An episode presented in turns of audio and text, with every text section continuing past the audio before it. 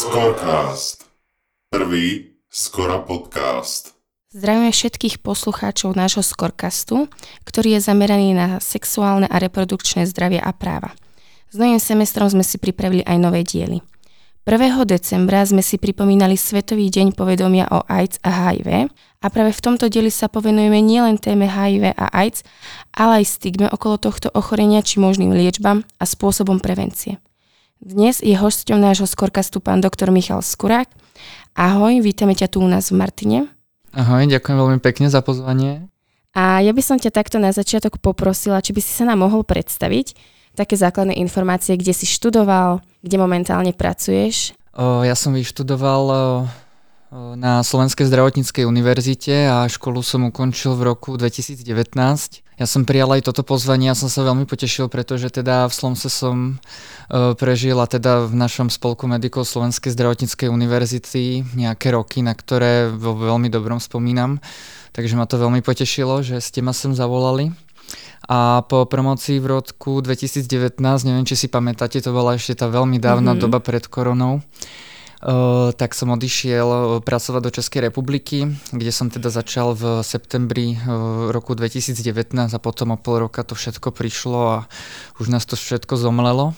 Už počas vysokej školy som sa veľmi zaujímal o HIV, predexpozičnú profilaxiu HIV a tému očkovania, takže som si vybral, že budem teda pracovať na infekčnom oddelení, kde pracujem doteraz. Super, ďakujem teda. To si už aj predbehol moju ďalšiu otázku na teba, na tvoj, tvoje skúsenosti v podstate so slomsou. Tak by sme sa teda mohli ponoriť do toho hlbšie a zamerať sa konkrétne na tú našu tému, to HIV a AIDS. V podstate mňa by zaujímalo, že kde teda pracuješ? Mm. No ešte, keď som, by som chcel doplniť, ja som, mm-hmm. ja som teda síce začínal v Slomse v Skore a teda ja som bol až dokonca, ako som odišiel zo Slomsy aktívnym členom, ja som bol aj uh, dva roky uh, národným koordinátorom pre ľudské práva a mier, čo uh, teda bohužiaľ nebolo veľmi úspešné pôsobenie, lebo som zistil, že téma ľudských práv a vlastne to, ako mier zabezpečuje úroveň zdravotnej starostlivosti, sa mi teda nepodarilo doručiť medikom tak, ako som si predstavoval. A ja len dúfam, že teraz s vojnou na Ukrajine a po teroristickom útoku v teplárni na Zámodskej ulici to možno moji nasledovníci a mladší ľudia teraz, ktorí študujú, to budú vedieť nejakým spôsobom posunúť lepšie. A um, ešte k tej tvojej otázke. V podstate ďalej by som chcela nadviazať na to, že kde pracuješ, na akej klinike? Pracujem na tom infekčnom Čom? oddelení, ja, som, ja tam normálne pra, pracujem ako teda, ja teda nemám atestáciu, takže pracujem ako sekundárny lekár, normálne na oddelení na akutnej ambulancii a teda v budúcnosti je tam perspektíva a teda uh, toho, že sa stanem špecialistom v infekčnom lekárstve. A keď teda pracuješ na infekčnom oddelení, tak zaujímalo ma, či sa pravidelne stretávaš alebo prichádzaš do kontaktu aj s HIV pozitívnymi pacientmi? Pre mňa osobne e, náplňou mojej práce ohľadne HIV pozitívnych pacientov, ja teda ich nemám vo svojej starostlivosti, lebo nie som ešte špecialista. E, ja mám svojich pacientov, ktorí mi chodia kvôli predexpozičnej profilaxii, o, o, o ktorej sa teda ešte budeme teda pravdepodobne rozprávať a mám kontroly na postexpozičnej profilaxii, keď teda niekto ju potrebuje. Vieme, že v súčasnosti máme vyvinutú antiretrovirálnu liečbu, ktorá síce neeliminuje vírus z organizmu, ale spomaľuje množenie vírusu, zmierňuje priebeh ochorenia a predlžuje dĺžku života pacientov.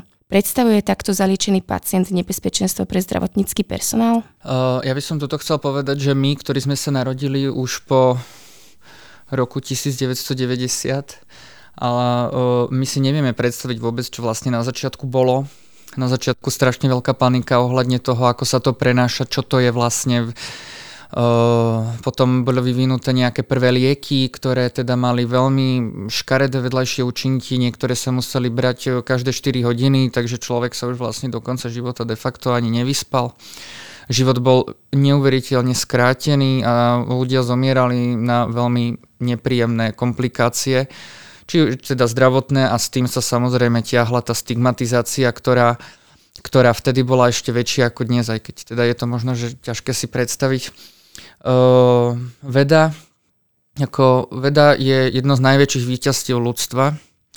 Bohužiaľ, my na to v posledných rokoch trošku zabúdame. Aj teraz som si všimol vlastne, či už pri téme očkovania a nejakých tých opatreniach ohľadne covidu, že snažíme sa vedu odložiť do smetí a chceme žiť v postfaktuálnej dobe, ale HIV je úplný príklad toho, aká je veda neuveriteľne úžasná, ako nás to ďaleko posunulo.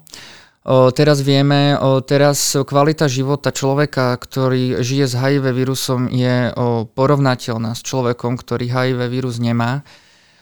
Užíva medikáciu, ktorá sa dokáže zmenšiť na jednu tabletku denne, čo je niečo úplne úžasné. Čo, branie tabletiek je veľmi dôležité kvôli spolupráci pacienta. Je niečo iné, keď berete 4 tabletky denne dvakrát, ako keď berete jednu tabletku jedenkrát denne. A dosiahli sme to, a štúdiami sa to vlastne potvrdilo, lebo štúdie sú, lebo my vlastne to, čo my sa snažíme presadiť je a snažíme sa ukázať ľuďom, je medicína založená na dôkazoch. Ja by som chcel aj mladých medikov v tomto veľmi podporiť do budúcna. Nie dojmológia a e, nie skúsenosti dvakrát, čo zažijeme v praxi sú dôležité, ale dôležitá je medicína založená na dôkazoch. A to my musíme kvôli tomuto aj do budúcnosti bojovať aby sme od tohto sa neopustili. Ale to som teraz odbehol. Keď človek, ktorý je liečený, ktorý má HIV, je liečený antiretrovírovou liečbou a dosiahne nedetekovateľnú vírusovú nálož, to znamená, že ten prístroj, ktorý vyšetruje krv HIV pozitívneho pacienta, napočíta, že v mililitri krvi, to sa teda líši od, od prístroja, napočíta menej ako 20, 50, niekde asi aj 70 kopí na mililiter, tak to považujú za nedetekovateľnú vírusovú nálož a v tomto prípade e, človek nemôže nakaziť nikoho ďalej. Je to dôležité spomínať hlavne kvôli stigmatizácii do budúcna, pretože sú HIV pozitívni ľudia, ktorí samozrejme žijú naďalej svoje životy, chcú si nájsť nejaké rodinné zázemie, partnera, partnerku a žiť, a tak, e, žiť ďalej. Takže toto je dôležitá informácia. Človek, ktorý má nedetekovateľnú vírusovú nálož, svojho partnera nemôže nakaziť.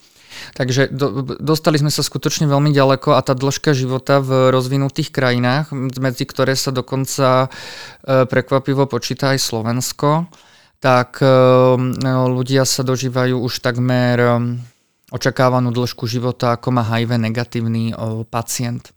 Už si v podstate aj načítal tú stigmu, tak mňa by zaujímalo, že či ty teraz súčasne ako lekár, ale predtým si študoval na lekárskej fakulte, chodíš na rôzne kongresy, či ty sa v podstate v takomto prostredí zdravotnom stretávaš so stigmatizáciou? Ja pracujem na infekčnom oddelení a musím povedať, že mm, z prostredia infektológov tá stigmatizácia je skutočne minimálna. Problém je asi s ostatnými špecializáciami, ktorí neprichádzajú až tak často do kontaktu s HIV pozitívnymi pacientami. A myslím si, že tam tá stigmatizácia ešte stále môže byť. A nie, a e, nie úplne v tom zmysle, že by sa im nedostala zdravotná starostlivosť, ktorú, by si, ktorú si zaslúžia, ale možno skôr v, v nejakom necitlivom prístupe, čo človeka hneď odsudzujú, že keď má HIV, tak musí mať za sebou neviem akú bujaru mladosť a precestovať pol sveta a pochodiť tam neviem aké kanále. Takže e, myslím si, že v tomto tá stigmatizácia je, je asi, asi najväčšia. Mm, ja mám stále, mám nádej, že zdravotníckí pracovníci sa dokážu ovplyvniť nejakými faktami, aj keď, mm, aj keď teda zatiaľ to tak nevyzerá, že by to tak mohlo byť, pretože, pretože my sme nejaká generácia, ktorá v tom žije, hej, už máme nejaké informácie od začiatku školy a tak ďalej, ale v zdravotnom systéme pracujú ľudia, ktorí do toho zdravotného systému prišli ešte predtým, ako sa o HIV víruse niečo vedelo, niečo sa o ňom učilo a tak ďalej. Takže myslím si, že možno, že tieto staršie ročníky je potrebné ešte v nejakých smeroch edukovať, že HIV pozitívny pacient, ktorý má nedetekovateľnú vírusovú nálož, nie je pre nich nebezpečný. Tu by som ešte chcel, chcel doplniť, keby sa možno chcel niekto opýtať, že ako často HIV pozitívny pacient dosiahne túto nedetekovateľnú vírusovú nálož, tak je to v drvivej väčšine prípadov. To, samozrejme sú tam potom rôzne rezistencie a tak ďalej, človek, človek sa musí trošku, sa mu musí meniť terapia a tak ďalej, ale to sú už také podrobnosti potom, ale v drvivej väčšine skutočne uh, ľudia liečení, správne liečení, uh, majú nedetekovateľnú vírusovú nálož a nie sú pre zdravotníckého pracovníka nebezpečenstvo. Už si to teda aj ty načetol, ale v podstate to AIDS bolo ešte v minulom storočí sa začalo vnímať tak veľmi ofenzívne a spoločnosť to vnímala ako teda ochorenie chorobu, ktorá sa spája s MSM, čo sú vlastne Men Who Have Sex with Men. A mňa zaujíma, že či v rámci teda aj na vašom oddeli na tej infektológii alebo možno v nejakom tom lekárskom prostredí, či sa tento termín využíva pri v podstate napríklad odoberaní anamnézy a v rámci vašej teda terminológie. Pri odoberaní anamnézy ja osobne túto informáciu nepovažujem za úplne dôležitú. A myslím si, že ani sa to nemôžeme úplne takto pýtať, teda nie som si úplne 100% istý. Ale e, v lekárskom prostredí e, medzi infektológami, ktorí sa venujú problematike HIV, tak tento vírus, e, tento termín samozrejme poznajú a používajú ho. Myslím si, že širšie už veľmi tento termín používaný nie je ale mm, je to taká, je to termín, teda takto. Na začiatku, keď vlastne bol objavený, alebo sa začali objavovať prvé prípady ajcu, tak to bolo vlastne u mužov, ktorí majú sex s mužmi uh, a narkomanov, takže ešte táto nálepka tam zostala. Hej? A um, tu sa to treba mať trošku na pozore, pretože muži, ktorí majú sex s mužmi a LGBT i komunita je v tomto smere, myslím si, že už veľmi dobre edukovaná. Eh, testujú sa, používajú, eh, použijú sú na predexpozičnej profilaxii a tak ďalej. A nech, bol by som veľmi nerad, aby do budúcna možno heteroprenos ve vírusu bol nejako zabudnutý, pretože v Českej republike je do, z nových prípadov je vlastne dokumentované, že je, je to skoro porovnateľne. V Českej republike je to tretina prípadov a na Slovensku je to štvrtina prípadov, ktoré sa, ktoré sa takto prenášajú. Keď sme si teda povedali, že možno vnímaš nie zo strany infektológov, ale teda iných lekárov m, tú stigmatizáciu voči HIV pozitívnym ľuďom, tak zaujímalo by ma, že či by to nemohlo viesť ku diskriminácii týchto pacientov. Napríklad vieme, že aj čo sa týka darcovstva krvi, tak sú tam teda pravidla. Je to tak zadefinované, že podstate človek, pacient môže krv darovať, uh, ak po dobu troch mesiacov nemal nechránený pohľadný styk s inou osobou. Čo už teda vieme, že pri mužoch uh, je to zadefinované tak, že ak mali pohľadný, nechránený pohľadný styk s mužom, tak musí to byť dlhšie ako 12 mesiacov. Nemyslíš si, že toto je napríklad nejaký spôsob diskriminácie? Uh, musím povedať, že tá otázka je napísaná skutočne veľmi prefikane. Eh, ja už teda, takto, eh, my už sme napríklad na vysokej škole organizovali, neviem, nejaké kvapky krvi, hej, eh, daro, darovala sa krv u nás na univerzite, predpokladám, že to prebieha doteraz asi na, na ostatných fakultách tiež. Ja som si tam vtedy čítal ten dotazník a objavil som tam túto otázku, ehm, to bolo pred niekoľkými rokmi, takže vidím, že sa to úspešne vôbec nezmenilo. A e, no to je, neviem o tom, že by tam, že by e, toto bolo, že to, táto otázka alebo táto obava z toho, že by čo muž, ktorý mal v posledných 12 mesiacoch sex s iným mužom, že by tam bolo nejaké zvýšené, e, zvýšené riziko prenosu nejakých, nejakých chorôb. Je to samozrejme veľmi ťažko diskriminačné, ale mm, neviem, čo všetko treba urobiť na to, aby sa to zmenilo. Myslím si, že už v nejakých západných krajinách západných krajinách toto zmenené je. E, v každom prípade e, takto Slovensko je veľmi špecifická spoločnosť, snažíme, e, snažíme sa patriť na západ, ale ešte sme tam úplne nedošli, sme možno tak ešte za štyrmi rohami, možno že aj 5. Je tu veľmi veľký vplyv rôznych náboženských skupín, ktoré ovplyvňujú politiku, ktorí ovplyvňujú rozhodovanie rôznych ľudí. Takže uh, myslím si, že to diskriminačné je, ale neviem, akým spôsobom sa toto, toto môže zmeniť. Uh, ak existujú nejaké štúdie, ktoré potvrdzujú to, že v dva, posledných, keď nejaký muž mal v posledných 12 mesiacoch sex s iným mužom a je tam nejaké zvýšené riziko prenosu chorôb, tak sa teda ospravedlňujem, ale myslím si, že uh, takéto, takéto žiadne dôkazy uh, neexistujú. Takže zase sa dostávame, dostávame do tej témy medicíny založenej na dôkazoch, aby sme na tom možno trošku viacej sa snažili, sna, sna, snažili trvať aj pri ovplyvňovaní nejakých vecí. A čo sa týka diskriminácie nejakých iných, myslím si, že myslím si opäť, že to bude skôr diskrim, diskriminácia um, ohľadne toho, že sa tí doktory nesprávajú k tým ľuďom dobre. A ďalej to je to, že niekoľkokrát sa sa samozrejme stane, že doktor odmietne e, poskytnúť HIV pozitívnemu pacientovi zdravotnú starostlivosť. Ale to sú všetko prípady, ktoré, o ktorých sa my málo dozvieme a sú málo kedy medializované, pretože keď už sa niekto bude o tomto stiažovať, tak e, je, je tam nejaké riziko toho, že ten človek, o tom človeku sa viacej ľudí dozvie, že je HIV pozitívny a to málo, kto, a to málo ktorý HIV pozitívny človek chce.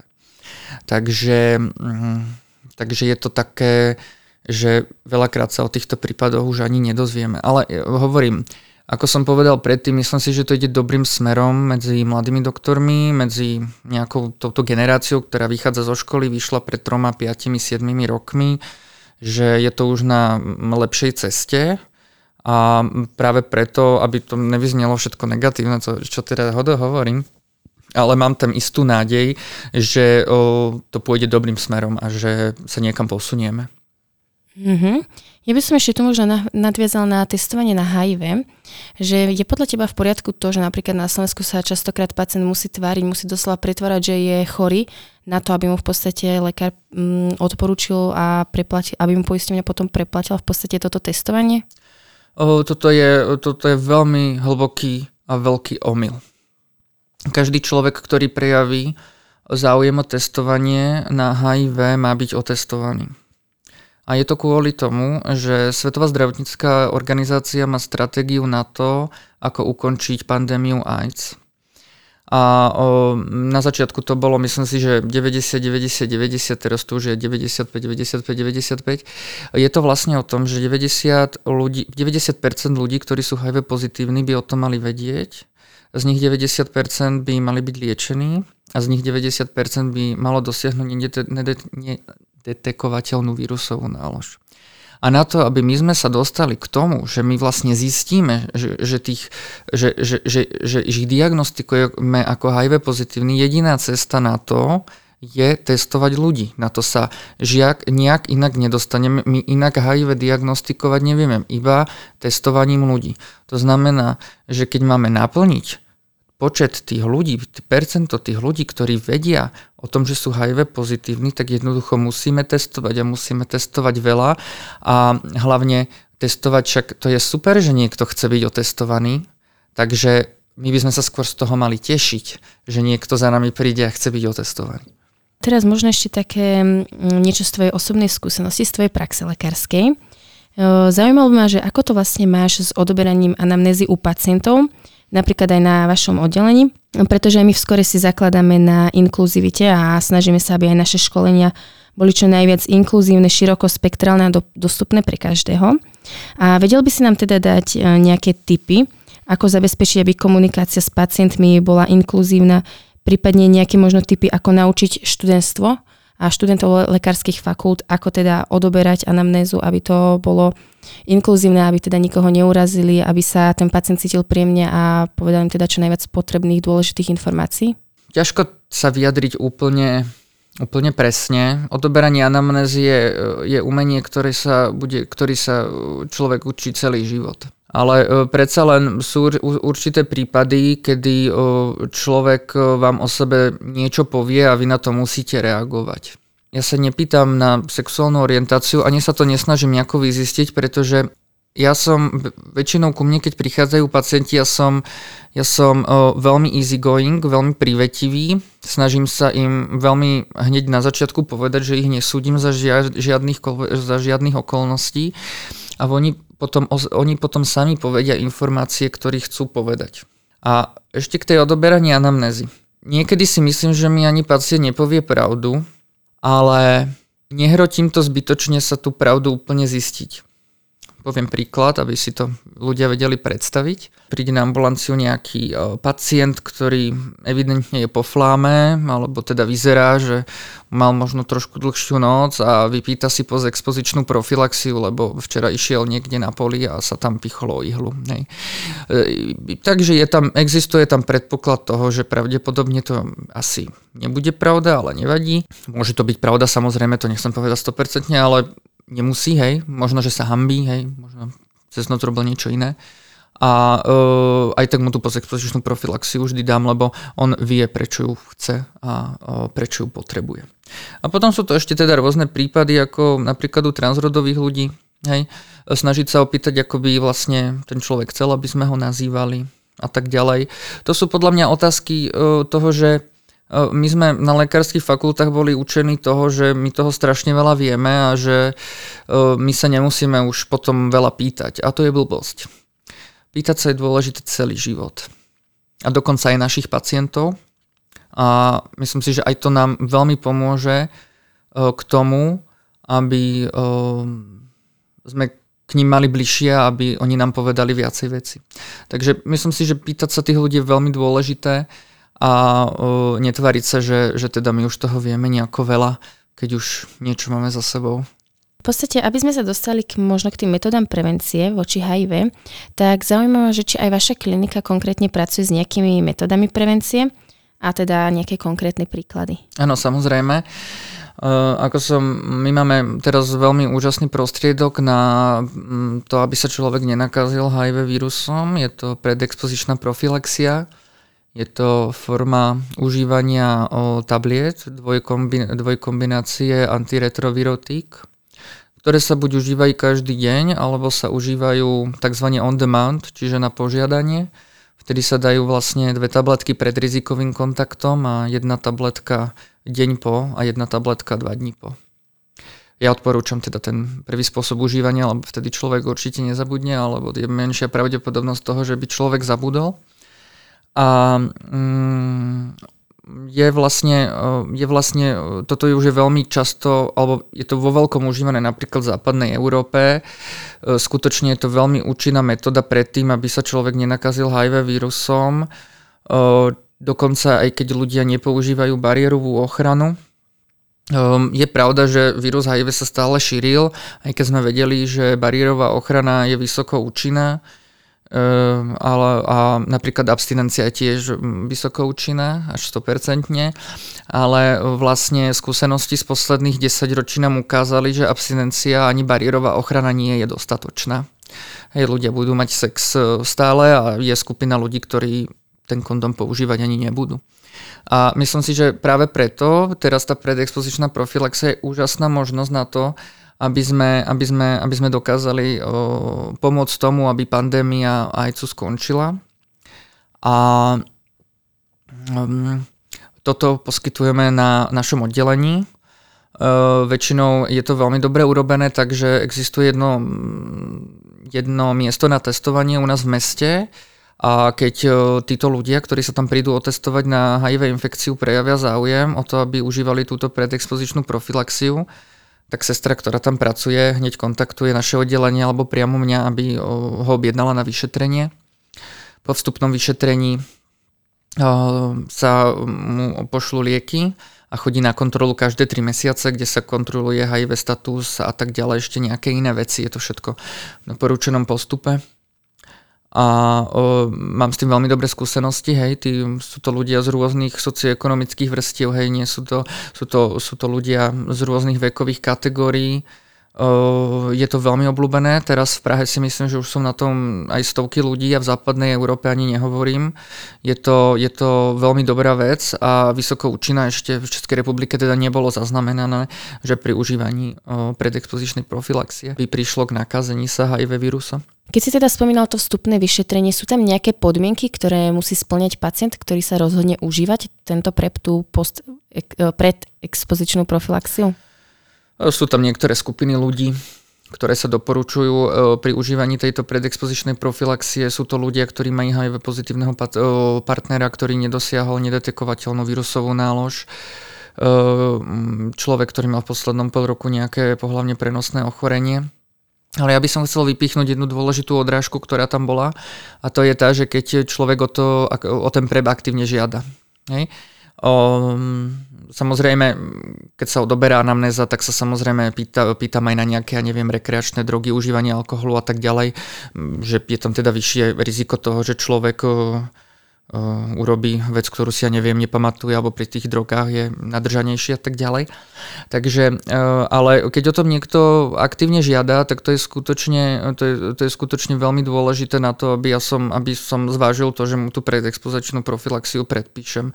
Lebo človek vždy najlepšie vie, prečo ju asi potrebuje a to je pre mňa asi hlavné. Má preexpozičná profilaxia nejaké vedľajšie účinky? Kontrolujú sa z, z, teda takto, z mojej z mojich pacientov a z pacientov kolegov, ktorých poznám, nemám vedomosť o tom, že by boli nejaké veľké vedľajšie účinky. Viem, že niekoľkokrát e, boli nejaké gastrointestinálne veci ohľadne, keď to človek užíval v kombinácii s expozičnou profilaxiou, tak vtedy sa to nejako vysadilo ale takto neviem o tom, že by tam boli nejaké, nejaké problémy. Vieme, že teda okrem PrEP tu máme ešte aj PEP, postexpozičnú profilaxiu. Vedel by si nám približiť vlastne, aký je tam rozdiel medzi PrEP a PEP? Postexpozičná profilaxia, ako už vyplýva z názvu, je niečo, čo sa dáva už po rizikovom kontakte. Ehm, v našich, e, v našich podmienkach sú to ľudia, sú to zdravotníckí pracovníci, ktorí mali nejaké krvavé krvavé bodnutie cez nejakou kontaminovanú, kontaminovanú ihlu alebo ostrý predmet.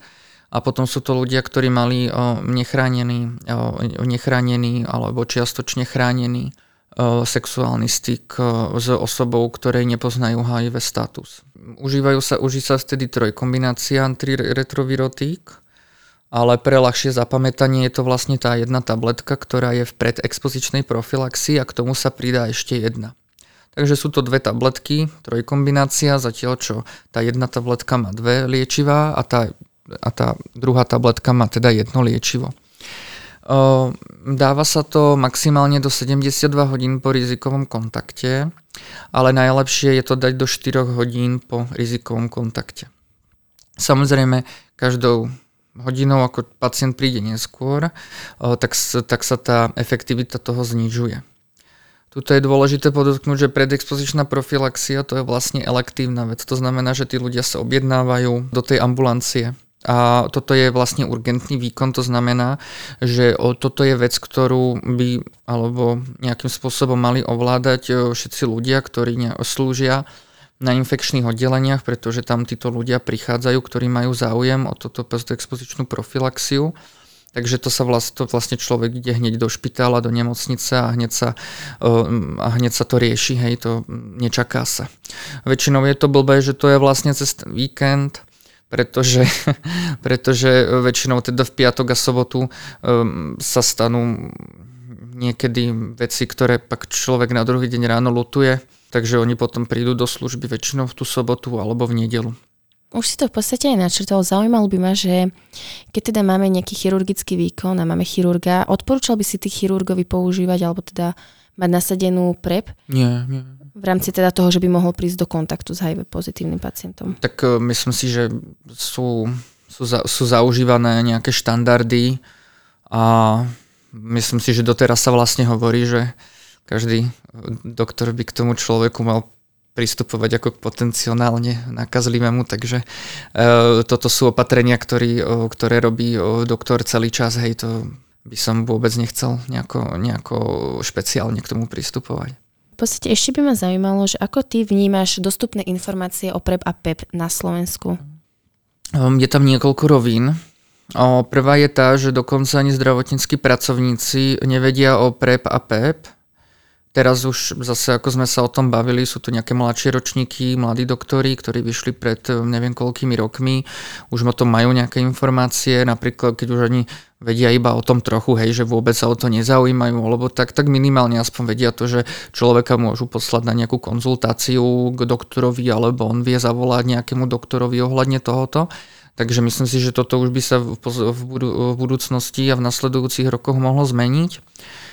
E, čo sa týka, e, čo sa týka um, laická verejnosť a verejnosť, vlastne, ktorá by mohla užívať, uh, tak je to bohužiaľ veľmi, veľmi obťažné a ťažké.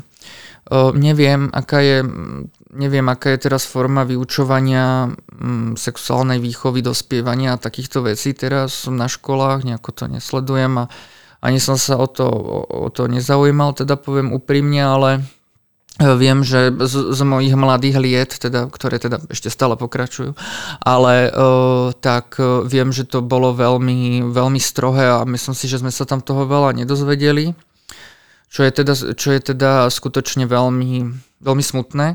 Ja by som chcel povedať taký jeden príklad. Ja keď som vlastne bol ešte v spolku medikov, tak my sme vlastne k Vatku, k tomuto svetovému dňu boja proti AIDS, sme vlastne spolok medikov, teda Slovenskej zdravotníckej univerzity a Bratislavský spolok medikov, tak sme navarili neviem koľko litrov vína, išli sme, išli sme na Šturak do Mlinskej doliny a tam sme to dávali študentom za to, že oni nám vyplnili dotazník o tom, čo vedia o HIV víruse a o AIDSi. E, samozrejme, keďže tam bolo vidno zadarmo, tak e, existoval predpoklad, ktorý sa nám potvrdil a to, že študenti boli ochotní ten dotazník vyplniť. Nepamätám si úplne štatistiky, ako to dopadlo, ale viem, že teda Slováci, ktorí tam boli, tak e, ich úspešnosť nebola, myslím si, že uspokojujúca ľudia skutočne boli veľmi zmetení. To boli ako študenti z rôznych, hej, to neboli študenti medicíny, tam, tam bývajú som študenti zo všetkých fakult a rôznych odborov, ale boli veľmi zmetení a teda o tom nevedeli vôbec veľa. A tu by som to chcel dať do kontrastu, že to tam vyplnilo niekoľko erasmákov, ktorí boli zo západnej Európy, myslím, že nejakí Holandiania, možno nejakí Nemci, oni to mali vždy 100%. No, oni vedeli úplne všetko. Oni boli v tomto fakt namakaní a vedeli, ako sa chrániť, vedeli, ako sa HIV vírus prenáša. Takže keď to ide v západnej Európe, nevidím žiaden problém na to, aby to išlo i tu, ale ehm, kto, kto im má dať tie informácie? Ľudia sa to v škole moc nedozvedia. To, čo vedia urobiť spolky medikov, že idú na nejakú školu, je síce super, ale ten záber tých, tých deciek nie je veľký. Takže ehm, cesta by bola toho, aby ľudia sa to dozvedeli v škole ale neviem, či na to bude niekde vôľa na to, aby sa zmenili tie osnovy, alebo neviem, či na to teda bude politická vôľa a vôľa na ministerstve, aby sa toto nejakým spôsobom rozvinulo. Pretože je to, je to hamba, hej? Je to hamba hlavne pre štát, a pre celú našu spoločnosť, že my vieme, že sa človek môže nejako chrániť pred pohľavne prenosnými ochoreniami, e, pred vírusom HIV a vlastne my to neurobíme. Hej. Tak to čo ako hovorí o nás ako o spoločnosti. A tu by som chcel ešte podotknúť, že teda väčšinou ostatné pohľavne prenosné ochorenia sú síce veľmi nepríjemné a nepotešia, a ľudia sú z toho nervózni a majú rôzne bolesti a obťaže, ale väčšinou sú to teda prípady, ktoré sa dajú vyliečiť zatiaľ, čo s tým vírusom HIV si ešte takto poradiť nevieme. Takže myslím si, že preto je to veľmi dôležité tým mladým ľuďom postúvať tieto informácie, ako sa chrániť. Vyjadril si sa, že pre teba ako lekára je dôležité, že za tebou príde pacient, ktorý si žiada PrEP alebo PEP, ako v podstate tá najdôležitejšia informácia.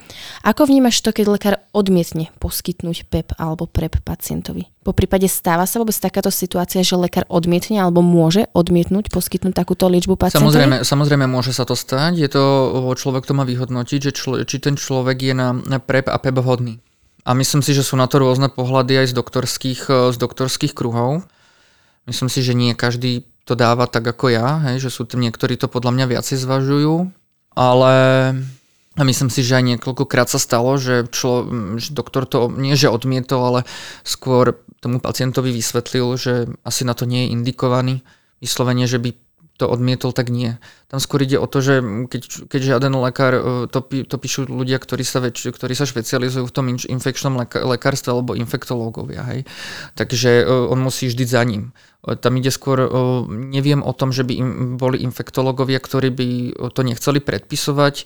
Myslím si, že v minulosti to tak, myslím si, že v minulosti to tak bolo, pretože to vlastne bola nejaká nová vec, zase tam chodili nejaké predsudky, hej, že zase ľudia si užili a tak ďalej a že prečo by oni by im to mali predpisovať a tak ďalej. Tu sa zase dostávame, tu sa zase dostávame k tej poznámke toho, že človek by nemal súdiť. Hej. Veľmi dôležité aj do budúcna. Chcel by som to aj zdôrazniť e, všetkým mladým ľuďom. E, k tomu, aby človek súdil, sklzne veľmi ľahko. A poznám to aj zo svojej praxe a niekedy o, som k tomu sklzol a zistil som to až neskôr, hej. Takže dávať si na to pozor, rozmýšľať nad tým, keď človek e, chce utrusiť nejakú poznámku ohľadne človeka kvôli, kvôli životnému štýlu, váhe a tak ďalej, hej, ako, a treba sa k tomu stále vrácať. Toto je, toto, je, toto je vec, na ktorej treba pracovať, lebo každá spoločnosť má v sebe nejako zakorenené tie predsudky, slovenská spoločnosť má tiež a má ich veľmi silno, Takže stále nad tým je potreba rozmýšľať celý čas, čo pracujete. Zatiaľ sa mi nestalo, že by som niekedy mohol prestať. Stále sa nad tým treba zamýšľať. A teraz som zase odbehol, lebo moje myšlienky niekde uleteli, takže čo bola, čo bola tá prvá otázka? Ako to vnímaš, ak by teda lekár odmietol ponúk, poskytnúť PrEP? Myslím si, že, myslím, si, že, myslím si, že teraz už sa to nestáva a myslím si, že a dúfam, že sa to stávať ani nebude. Môžeme teda povedať, že PrEP a PEP e, sú účinnou metodou prevencie pred nakazením sa HIV? Áno, môžeme. A, je to... a chcel by som to kričať do sveta. A je to veľmi dôležité, aby to ľudia vedeli. O, teraz už neviem, ako teda, na, myslím, že na Slovensku asi sa dostaneme aj k dostupnosti a tak ďalej. Ale odliadnúť teda do tej dostupnosti a od toho, čo to stojí a nestojí, podporujem to všetkými desiatimi. Niektorí ľudia sa ma pýtali, či som to dal sebe, svojim deťom a neviem komu všetkému, tak áno, dal by som to úplne bez problémov. A um, zase no, Proste keď máte akýkoľvek, keď, keď si myslíte, že ste na to indikovaní a tak ďalej, podporujem vás tom všetkými desiatimi. Nie je to nejaká vec, čo sa užíva tam niekde v Amerike, hej, v nejakom najviac demokratickom štáte. Je to proste, je to proste účinná metóda, ktorú máme my tu v lekárniach. Bežne to ľudia majú tu v Česku viacej, bežne to ľudia, ale viem, že majú aj tu na Slovensku, nie je to nič tak výnimočné. Takže určite to podporujem. A keďže teda máme to dokázané, že to vedecky dokázané a aj štatistiky dokazujú, že je to teda účinná metóda, prečo podľa teba na Slovensku nastala prvá zmienka o bezplatnom prebaž v roku 2022? No takto.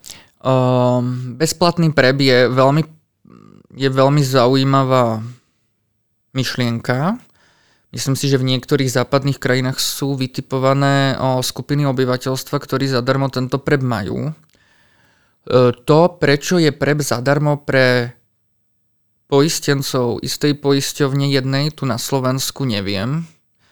A je to pre mňa veľmi, veľmi príjemná informácia, pretože v Českej republike e, sa to, sa to kupuje, nie je to teda nejako extrémne drahé. Viem, že teda v troch lekárniach v Českej republike to stojí okolo 24 eur na mesiac, keď to človek užíva každý deň, čo už je teda čiastka, ktorú si človek v produktívnom vieku väčšinou môže dovoliť. E, tam sa skôr rieši to, že čo študenti, hej, O, sú študenti, ktorí žijú teda na intrákoch, ktorých v nedelu mamina na Bali a tak ďalej a čiastku, z ktorej majú na týždeň vyžiť, nie je zrovna závratne vysoká. A keď študujú niečo ťažké, ako napríklad medicínu, hej, tak nie každý si môže dovoliť popri tom chodiť na dve, tri brigády a dokonca ani jednu niekoľkokrát. Takže e, tam sa skôr už rieši, ako to dostať, ako, ako, ako by sme to teoreticky mohli dostať niekde ďalej. Zatiaľ, čo tu na Slovensku e, už len tá zmienka o tom, že, že tu existuje nejaký PrEP a PEP, je, je pre mňa... My sme sa nedostali ani k tomu, aby sme tlačili kondomy. Hej, my sme, my, sme sa, my, sme sa, my sme vlastne to trošku preskočili, aj keď to je dobré, hej. Jednoducho ten vplyv ten vplyv konzervatívneho prostredia, ktorý ignoruje uh, veci založené na dôkazoch, je tak silný, že cez to vlak nejde. A myslím si, že preto PrEP ani, ani, ani, ani kondomy nikdy vlastne popularizované u nás toľko neboli. Keby nebol internet, tak boh vie, čo my vieme vôbec tuto v našej spoločnosti. Myslíš si, že teda je to spôsobené tou konzervatívnou spoločnosťou, že je to nedostatočne medializované a nedostatok informácií napríklad aj na internete, je ich hm. pomerne málo? Konzervatívna spoločnosť e, je veľmi dôležitou súčasťou spoločnosti, ktorá tu vždy bola a vždy bude. Otázka je, akí konzervatívci to sú. Či sú to konzervatívci typu ideme pomáhať ľuďom a ideme šíriť lásku, alebo sú to konzervatívci typu cez toto vlak nejde ani čokoľvek by som sa dozvedel a ideme šíriť nenávisť. Bohužiaľ si myslím, že v slovenskom diskurze a teda v slovenskej spoločnosti bohužiaľ teraz prevládajú konzervatívci druhého typu a práve, to, práve kvôli tomu sa nevieme nikam dostať. Keď človek neverí vede, neverí dôkazom a neverí štúdiám, tak jeho nič nepresvedčí o jeho pravde. A to je ten veľký problém, ktorý my tu teraz na Slovensku máme. V západnej Európe je veľmi zaujímavé. V západnej Európe to nie je tak, jak si ľudia predstavujú, že je to dekadentná spoločnosť plná liberálov. To je blbosť. Tam sú samozrejme konzervatívci, kresťanskí demokrati a tak ďalej, ktorí sú tam vo vládach, v parlamentoch, ktorí sú volení a tak ďalej. Ale s nimi je debata úplne o niečom inom. Úplne iná. Dokážu sa posúvať niekam ďalej. Zatiaľ, čo tu sme sa zatiaľ nikam nepohli. Myslíš si teda, že máme šancu aj tu na Slovensku sa dostať na úroveň z tých západných krajín? Určite. Niekedy. Záleží od veľa vecí. Mm, ale myslím si, že najviac bude záležať o tom, ako sa ubere naša spoločnosť a ako budú dopadať tie ďalšie voľby.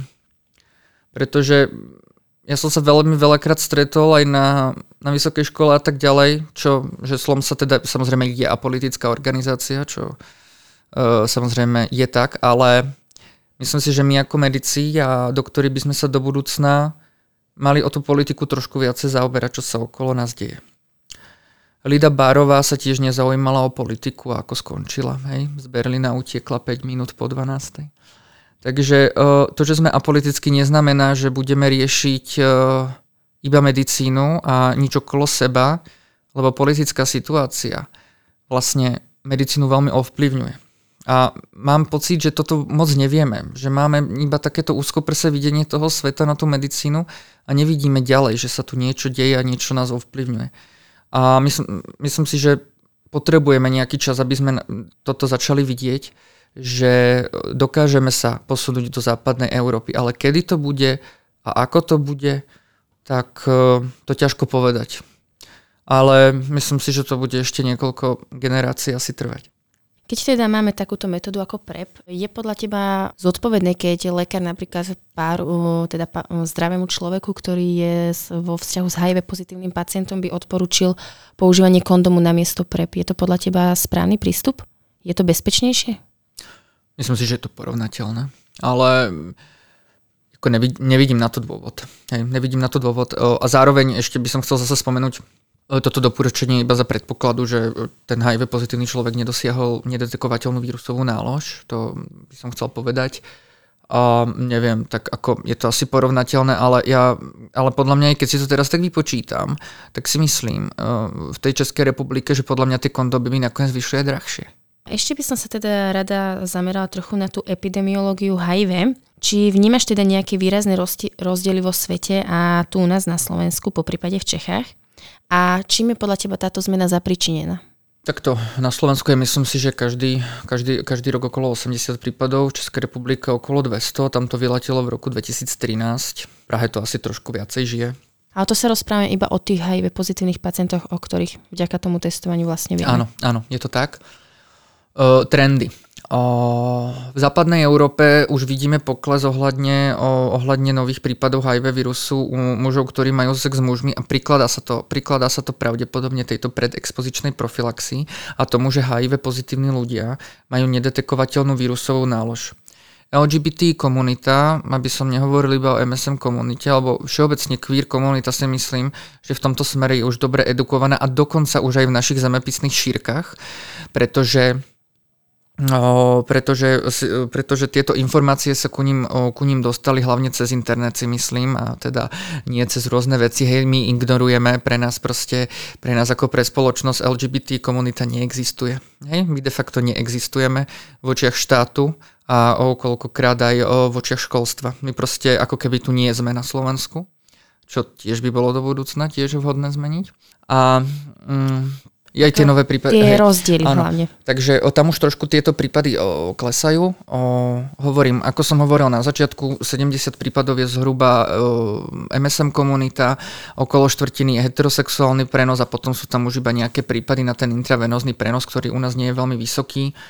V Českej republike počet, začal počet, skôr klesať počet rodilých Čechov, ktorí majú, sú nakazení HIV vírusom, ale stúpa počet, stúpa počet rezidentov, to sú teda ľudia, ktorí sú na, narodení niekde v zahraničí, a, ale teraz v Čechách sa dlhodobo zdržujú, takže Slováci, hej, Ukrajinci, Poliaci a tak ďalej, takže tam to teraz skôr sa zvyšuje v, tom, v tomto smere. Ale hovorím, teraz predexpozičná profilaxia je skutočne veľmi, veľmi užívaná v Prahe aj v rôznych iných mestách, samozrejme podľa toho, aké sú veľké, takže o to sú aj tie počty nižšie. ale myslím si, že toto aj do budúcna veľmi pomôže. A teda podľa teba, ako by sme vedeli zraziť krivku narastu tej HIV pozitivity? Je to zastavenie HIV stigmy a používanie PrEP. Čo je to zastavenie HIV stigmy v tomto smere? Neviem, či ste sa s tým stretli, ale predpokladám, že hej a veľmi veľakrát sa aj vo svojej praxi stretneme že človek sa snaží oddialiť to, aby išiel k doktorovi, aby sa čo najneskôr dozvedel, že má zdravotný problém. Dokonca aj za cenu toho, že už ten zdravotný problém sa v tej neskoršej fáze už nebude dať riešiť. Úplne veľmi častá vec. Myslím si, že aj v každom, na každom kúte sveta by som, v každom kúte sveta by som povedal. A toto isté je aj s HIV vírusom. Keď je, keď je tá stigmatizácia toho vírusu a stigmatizácia tých ľudí, ktorí majú HIV vírus, taká neuveriteľne silná. A teraz sa nebavíme len o zdravotníctve, teraz sa bavíme hlavne o tom každodennom živote, hej, o tom každodennom sociálnom živote. Tak človek nechce vedieť, že je HIV pozitívny. Hej, mal, jednoducho to je, to je informácia, ktorá je pre tých ľudí úplne zdrvujúca. A stretol som sa s tým, že niekoľko ľudí skutočne sa išli otestovať neskoro, lebo pre nich, to, pre nich predstava toho, že môžu byť HIV pozitívni, to bola jednoducho taká úzkostná záležitosť, že to jednoducho nechceli vedieť. Ale čo to znamená, keď človek má dlho HIV vírus a nelieči sa? Znamená to, že má vysoko, že má vysokú vírusovú nálož a to znamená, že keď potom tak môže ďalej ten vírus prenášať. A my keby sme zastavili alebo snažili by sme sa vyriešiť HIV stigmu a ľudia by sa chceli ich si zotestovať skôr a začneme ich skôr riešiť, e, riešiť a liečiť, tak tým pádom sa tá vírusová nálož stane nedetekovateľnou a ten človek už ďalej nikoho nakaziť nemôže.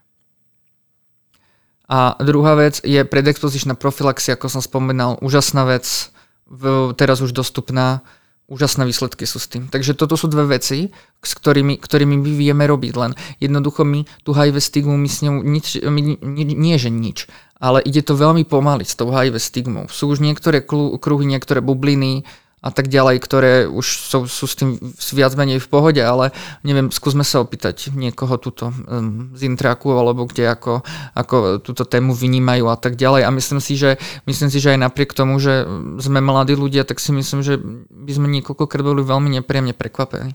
Nemyslíš si, že by v tomto mohla pomôcť možno práve, že aj tá inkluzívna sexuálna výchova, pretože aj my v skore sa snažíme založiť, kde teda nebudeme preberať iba tie pohlavné uh-huh, sústavy, uh-huh. vývoj pohlavných sústav alebo klasické antikoncepčné metódy, ale teda PrEP a PEP tiež.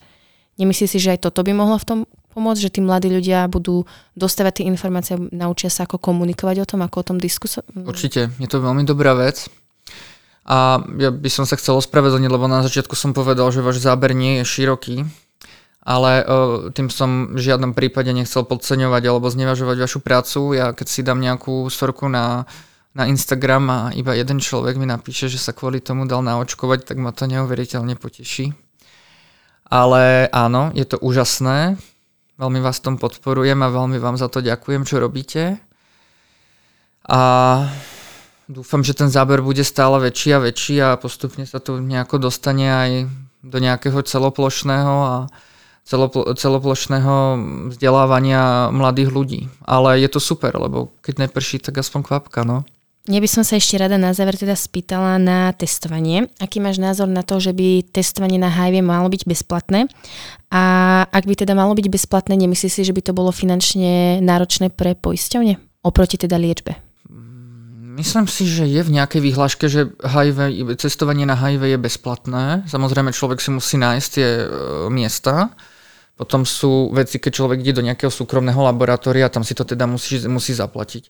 Uh, test na HIV teraz stojí zanedbateľné peniaze, hej, to sú nejaké drobné. Uh, s liečbou HIV pozitívneho človeka, ktorý sa lieči celý život, to sa nedá ani porovnať. Hej, to je, to je ne, neporovnateľné, neporovnateľné.